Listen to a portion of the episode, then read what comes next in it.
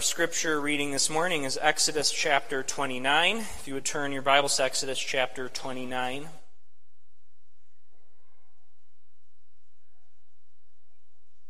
We, re- we read here the consecration of the priests of Aaron and his sons as they are set apart. And really, what this is is an ordination service, the plans given for an ordination service. Consecration meaning being set apart for this task. Before we read, let's ask God's blessing on the reading and preaching of His Word. Father in heaven, as we turn to your Word and as we consider uh, an ancient story, an ancient, an ancient occurrence of a consecration of a high priest with his sons that predated and foreshadowed a greater consecration, a greater ordination of He who would come. We pray that as we would read, you would give us understanding that we would be in awe of you and of your love. We pray this in Christ's name. Amen. Exodus chapter 29, beginning in verse 1. Now this is what you shall do to them to consecrate them, that they may serve me as priests. Take one bull of the herd and two rams without blemish, and unleavened bread, unleavened cakes mixed with oil, and unleavened wafers smeared with oil. You shall, make, you shall make them of fine wheat flour. You shall put them in one basket, and bring them in the basket, and bring the bull and the two rams. You shall bring Aaron and his sons to the entrance of the tent of meeting, and wash them with water. Then you shall take the garments, and put on Aaron the coat and the robe of the ephod, and the ephod and the breastpiece, and gird him with the skillfully woven band of the ephod. And you shall set the turban on his head, and put the holy crown on the turban. You shall take the anointing oil and pour it on his head, and anoint him. Then you shall bring his sons and put coats on them, and you shall gird Aaron and his sons with sashes and bind caps on them, and the priesthood shall be theirs by a statute forever. Thus you shall ordain Aaron and his sons. Then you shall bring the bull before the tent of meeting. Aaron and his sons shall lay their hands on the head of the bull.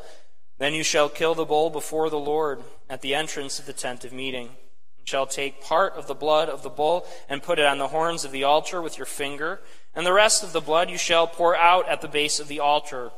And you shall take all the fat that covers the entrails and the long lobe of the liver, and the two kidneys with the fat that is on them, and burn them on the altar. But the flesh of the bull and its skin and its dung you shall burn with fire outside the camp. It is a sin offering. Then you shall take one of the rams, and Aaron and his sons shall lay their hands on the head of the ram, and you shall kill the ram, and shall take its blood and throw it against the sides of the altar. Then you shall cut the ram into pieces, and wash its entrails and its legs, and put them with its pieces on its head, and burn the whole ram on the altar. It is a burnt offering to the Lord. It is a pleasing aroma, a food offering to the Lord.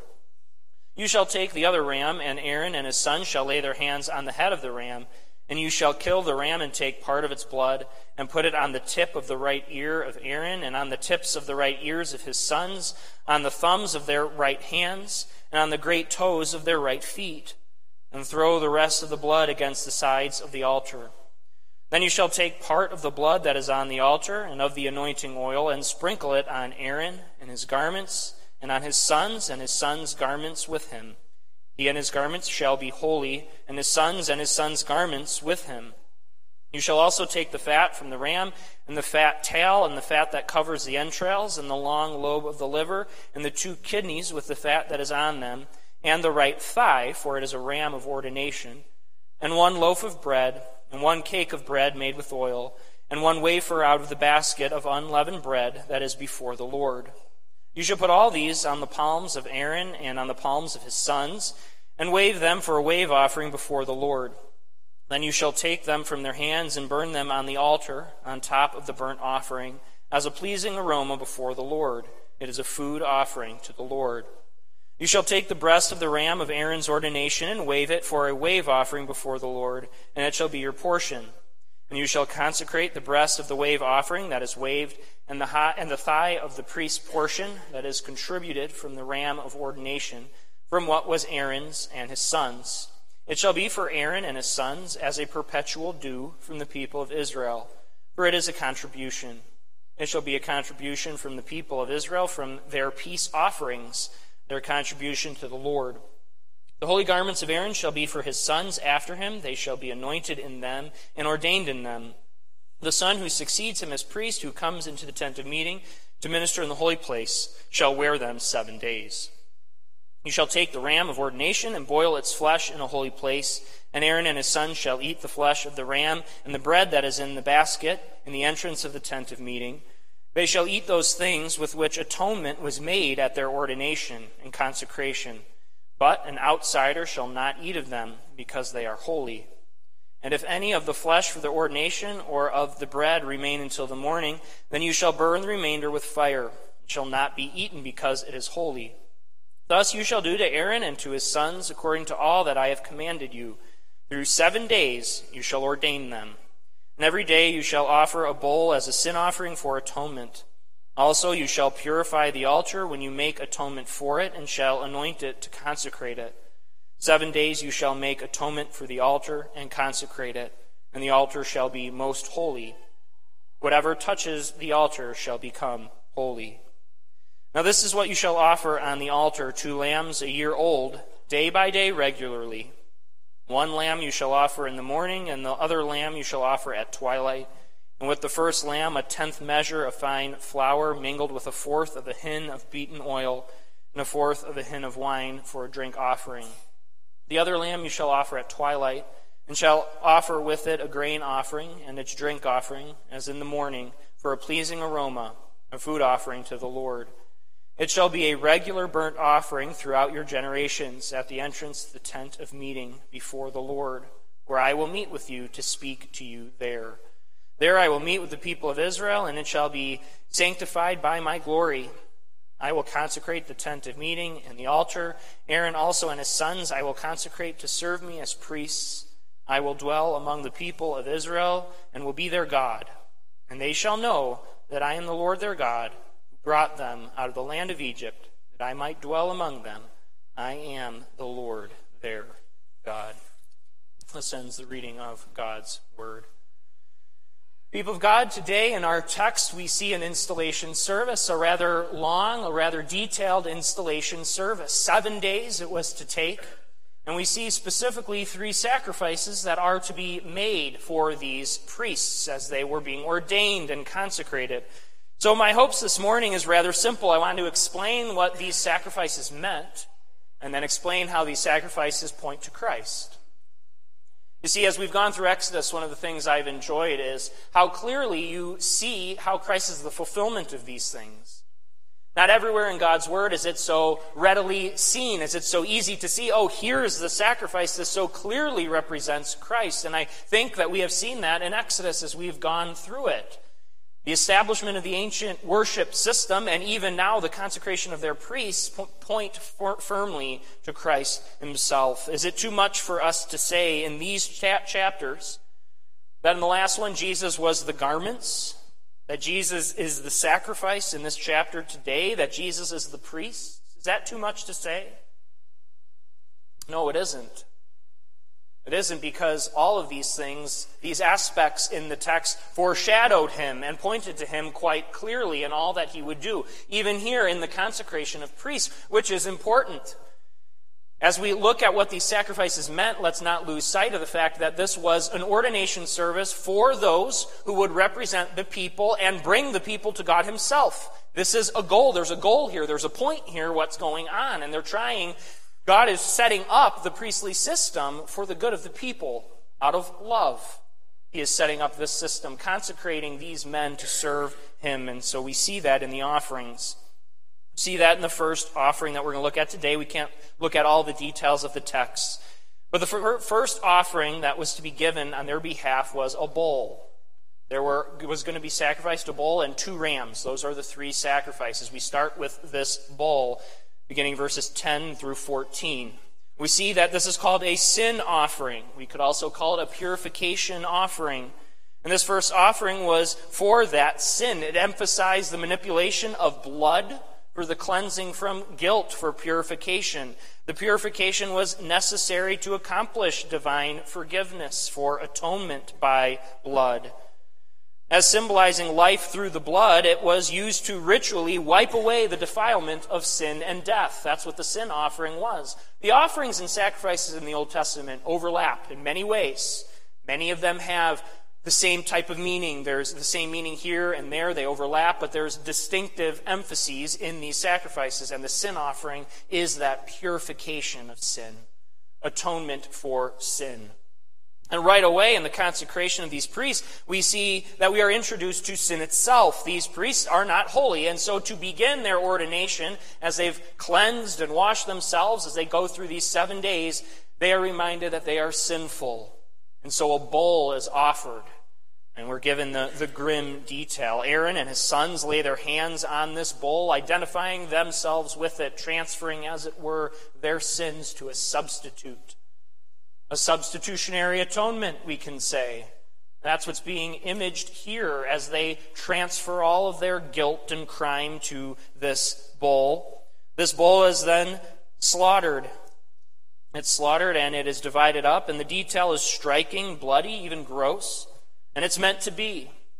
Verses 13 and 14 say, And you shall take all the fat that covers the entrails, the long lobe of the liver, the two kidneys, the fat that is on them and burn them on the altar, but the flesh of the bull and its skin and its dung you shall burn with fire outside the camp. It is a sin offering.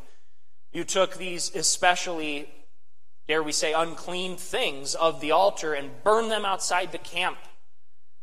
They were not to be burned on the altar. This was the sin offering, purifying them.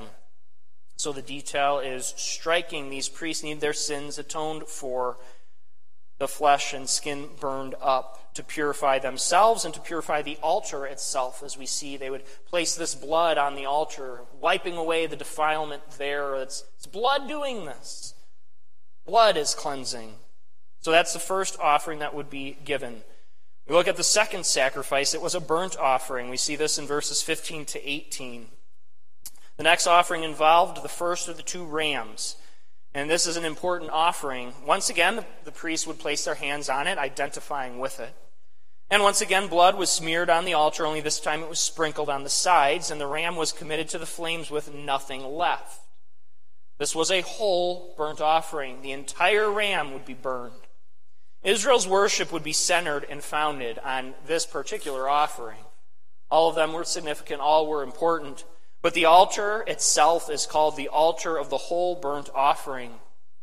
The daily offerings we read at the end of the text that would be perpetually sacrificed each day was burnt offerings. The burnt offering was very significant. The first time we meet the burnt offering, or at least one of the first times we meet the, the, the burnt offering in God's Word, is after the flood.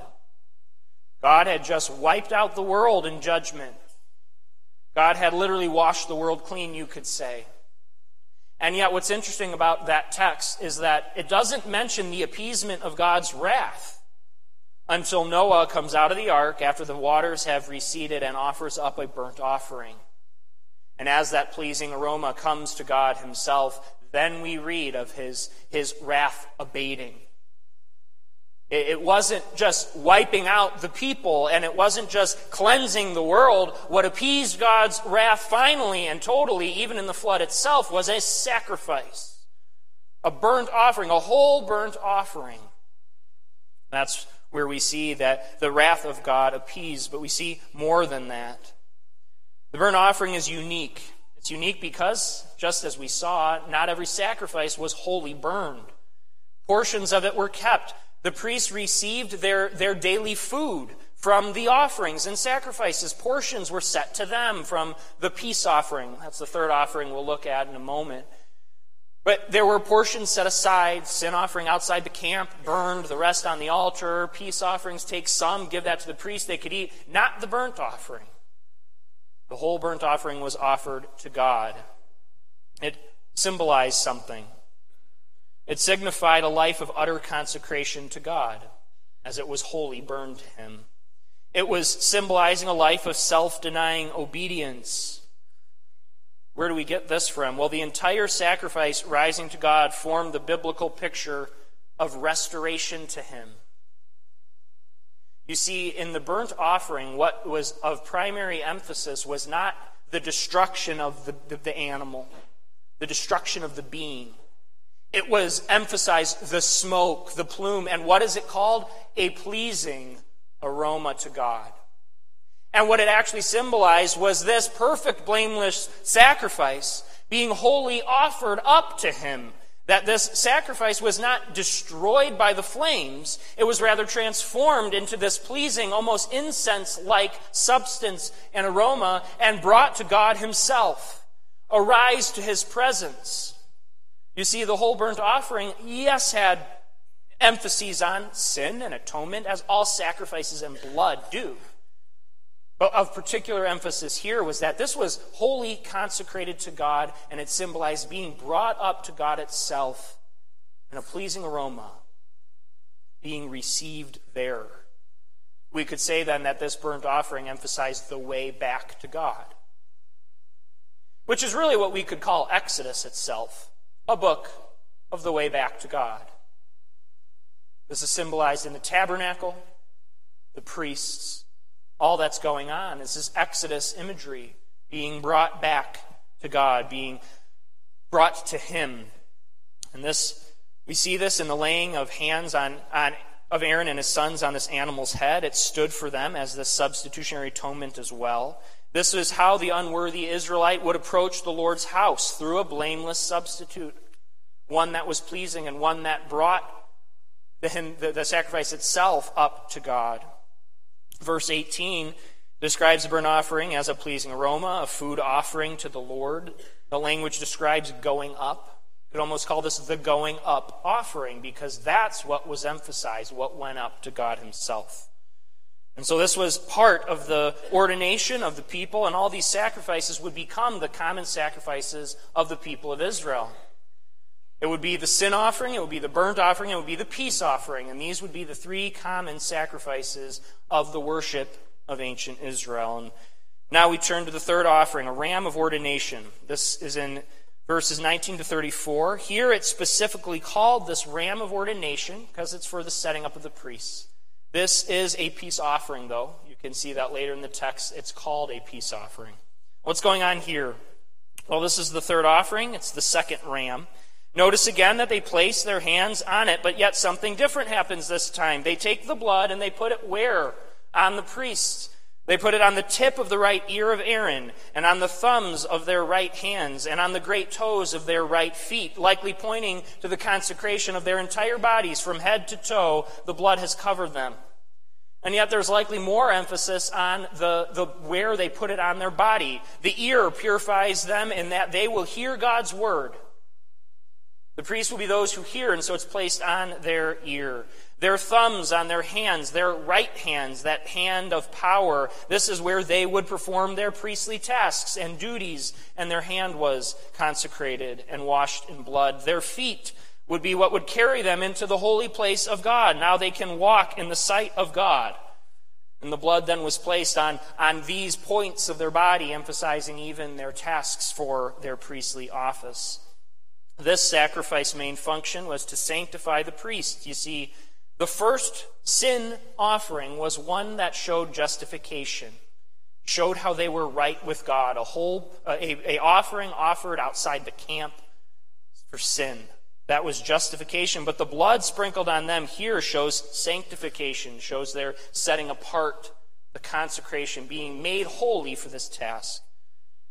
One commentator says this about the, the whole process the priests were washed with water, they were robed in righteousness, they were anointed with oil, they were sprinkled with sacrificial blood. They were purified, sanctified, anointed, and justified. And in this way, they were consecrated for the holy service of God. In a word, they were ordained. That is what's involved in ordination. That is what's involved in being set apart as a officer in the church even today. Not that we do these ceremonies, but you see what's what's viewed there. One covered in blood, sanctified, called for the service, that they would be those to, to bring the needs of the people, bear the needs of the people, go into God's presence and intercede. And so we see then all that they have done, all that they would do in these offerings. You can see the flow of the sacrifices and how that would eventually apply to the people in, the sac- in these sacrifices they would make. So sin, purification, burnt offering, and that being risen to God Himself, and then peace and a fellowship offering. To purify the sinner in the sin offering, to be brought as a blameless representative to God in the burnt offering, to have a meal of fellowship in the peace offering. That's how that last offering and sacrifice ends. We may have lost it in the, in the reading with all the detail, but you see that they were apportioned, a, a, a portion to portion. That's a good way of speaking. They were apportioned a portion of the sacrifice that they could eat. They had a fellowship meal with God Himself. That's what was going on there. You can think of Exodus 24 after the covenant was made, when the elders walked up the mountain and had a fellowship meal where they saw God. Something similar goes on in this sacrifice. And so we see what these all mean and, and how they were used in the worship of Israel. And lastly, before we move to our second and final point, verses 38 to 46 explains what the priest will daily do. And that's significant for us to see every day. Every day, two lambs, a year old, would be offered, one lamb in the morning and the other at twilight, a regular burnt offering to God every day. They would be brought to God's presence through a blameless substitute. That's significant.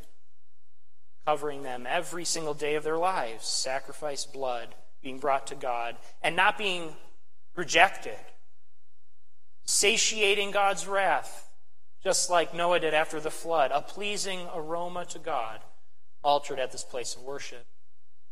So we see what the sacrifices meant, but how do they point to Christ? So, what about the man? What about the consecration of the man? We see the consecration of the priests and those who would serve in God's abode. Well, what of Christ? There is a special connection between these offerings and the sufferings of Christ. The sacrifice of a bull as a sin offering for the priests. This is beautiful, by the way. If you've kind of started to lose Never, no, we would never say this. If you started to lose interest, no, we can't do that. If you've lost interest, pay back attention. This is very important. This is beautiful. That sin offering, burned outside the camp, even the unmentionables of it, the dung, the skin, all this stuff, not even to be burned on the altar. Hebrews 13, 10 to 14 says this We have an altar from which those who serve the tent have no right to eat. For the bodies of those animals whose blood is brought into the holy places by the high priest as a sacrifice for sin are burned outside the camp. So Jesus also suffered outside the gate in order to sanctify the people through his own blood. Therefore, let us go to him outside the camp and bear the reproach he endured. For here we have no lasting city, but we seek the city that is to come. Jesus being, as we could use this sacrificial analogy, burned outside the camp likened him to the sin offering itself, to the discarded remnants of a sacrifice burned outside the camp. So was Jesus burned outside the camp for sin, to atone for his people. Sacrifices matter. They're important. What happened to Jesus in the New Testament is because of what's happening here. This matters. It matters that we understand it. It matters that we understand Hebrews is saying he was this sin offering. And more than that, he was burned outside the camp, just like those elements of the sin offering for what? Our purification, the atonement of our sin. Jesus is that sin offering. Jesus is also the very burnt offering of God. He's that sweet smelling aroma. He's that blameless sacrifice that in its entirety is offered up to God and brings the worshiper through that substitutionary atonement up to God in a pleasing way. And so Christ is the burnt offering. Jesus is also the ram of ordination or the later peace offering. Not only in that he himself is that true ordained priest of God, the true eternal high priest of God, better than Aaron and all of his sons, he is also the one who by his sacrifice brings us to a fellowship meal with God himself. The portions that were given to, to the priests of these holy sacrifices in Christ are given to us. We partake of a fellowship meal, a communion meal in the New Testament. You see, these sacrifices and what they did were to consecrate the priests. This wasn't to consecrate all the people of Israel at that time. And yet we see in its fulfillment that we have become what? But a kingdom, a nation of priests. But that doesn't shock us. It doesn't surprise us. We've read that, haven't we? We are a nation of priests, a holy nation. We are brought in this through Christ and through our union with Him. So Christ is all of these things. Jesus portrayed as well those two lambs daily offered. Now, these lambs show their inferiority always being offered, daily offered. The priests show their inferiority. The succession would pass from Aaron to his sons. Without end, it seemed, until Christ did it, and it ended, showing the superiority. No more daily sacrifices, no more ordination of priests. Christ is our eternal high priest. Verse 45 at the end of our text says, I will dwell among the people of Israel and be their God. He did it in a a model way, a precursory way through the priests then at this time. He does it fully in Christ. And finally, look at verse 46. And they shall know that I am the Lord their God who brought them out of the land of Egypt, out of, out of the land of Egypt, that, my, that I might dwell among them. I am the Lord their God. This has been a repeated theme throughout Exodus. By this you will know I am your God. And what was it? We saw it was plagues, it was judgment. And he kept telling the nation of Israel and the people, by my outstretched arm and this power of deliverance, you will know that I am your, your God. And then we saw it again in the provision of wilderness wandering. The people were all over the place. They're wandering, they're grumbling, they're complaining, and God continues to provide, gives them manna, gives them what they need, gives them water, and says, by this you will know that I am your Lord, by provision. And now, what, how does he say it? How, does, how will the people know that he is their God? By provision of two things priests and sacrifices. This you will know. In this you will know that I am your God. Priests to represent you, sacrifices to cleanse you. This is the way back to God. And yet, the, the, the, true beauty of Exodus is how we began. The way back to God isn't these things, it's what they pointed to. Jesus is that answer to Exodus. Do we see the heart of our God in that? It struck me as I was preparing this very text. I don't think that's where we would normally go as we're reading of the long lobe of the liver. What is even that? I don't, I don't even know, and I studied it, the long lobe of the liver. What, what, is all these things, these details? Why does it matter? Do you see the heart of God here? You see, what's being instituted is a priesthood. And at the center of the priesthood are the sacrifices. At the center of the sacrifices are blood and death and shame.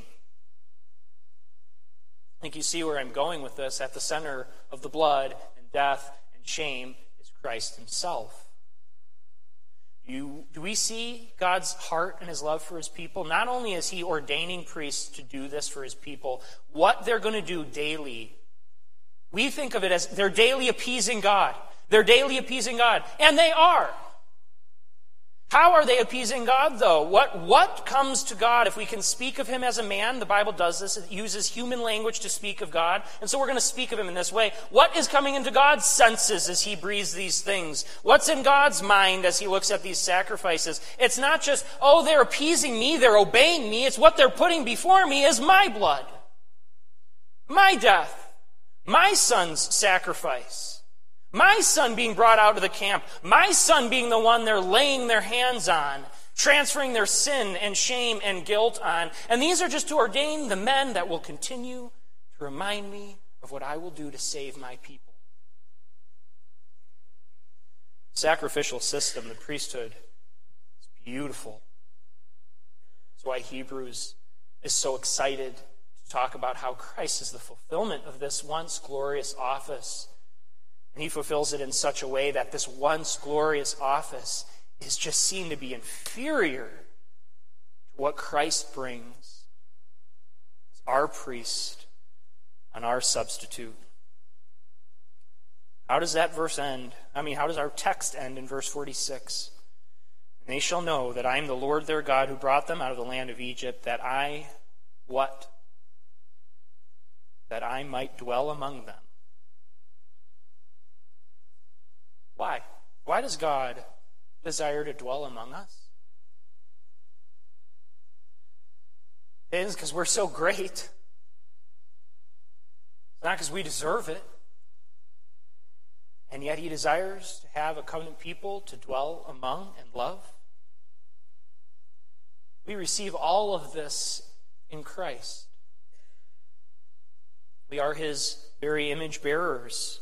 God chose us in Christ before the foundation of the world. He, he purifies us in his Son, and so he desires to dwell with his people, those he has gifted to his own Son, and his Son has gifted back to him. And in this, then, we do see that he is our Lord. He is our Lord who has brought us, people of God, literally us, out of a land of slavery and desolation to service to him. And we know he is our Lord who we dwell with. Amen. Let's pray. Father in heaven, we come before you and we praise your great name. We praise you as we can see in the ordination of priests your provision for your people. And we see in the meaning of the sacrifices given how they also clearly point to you.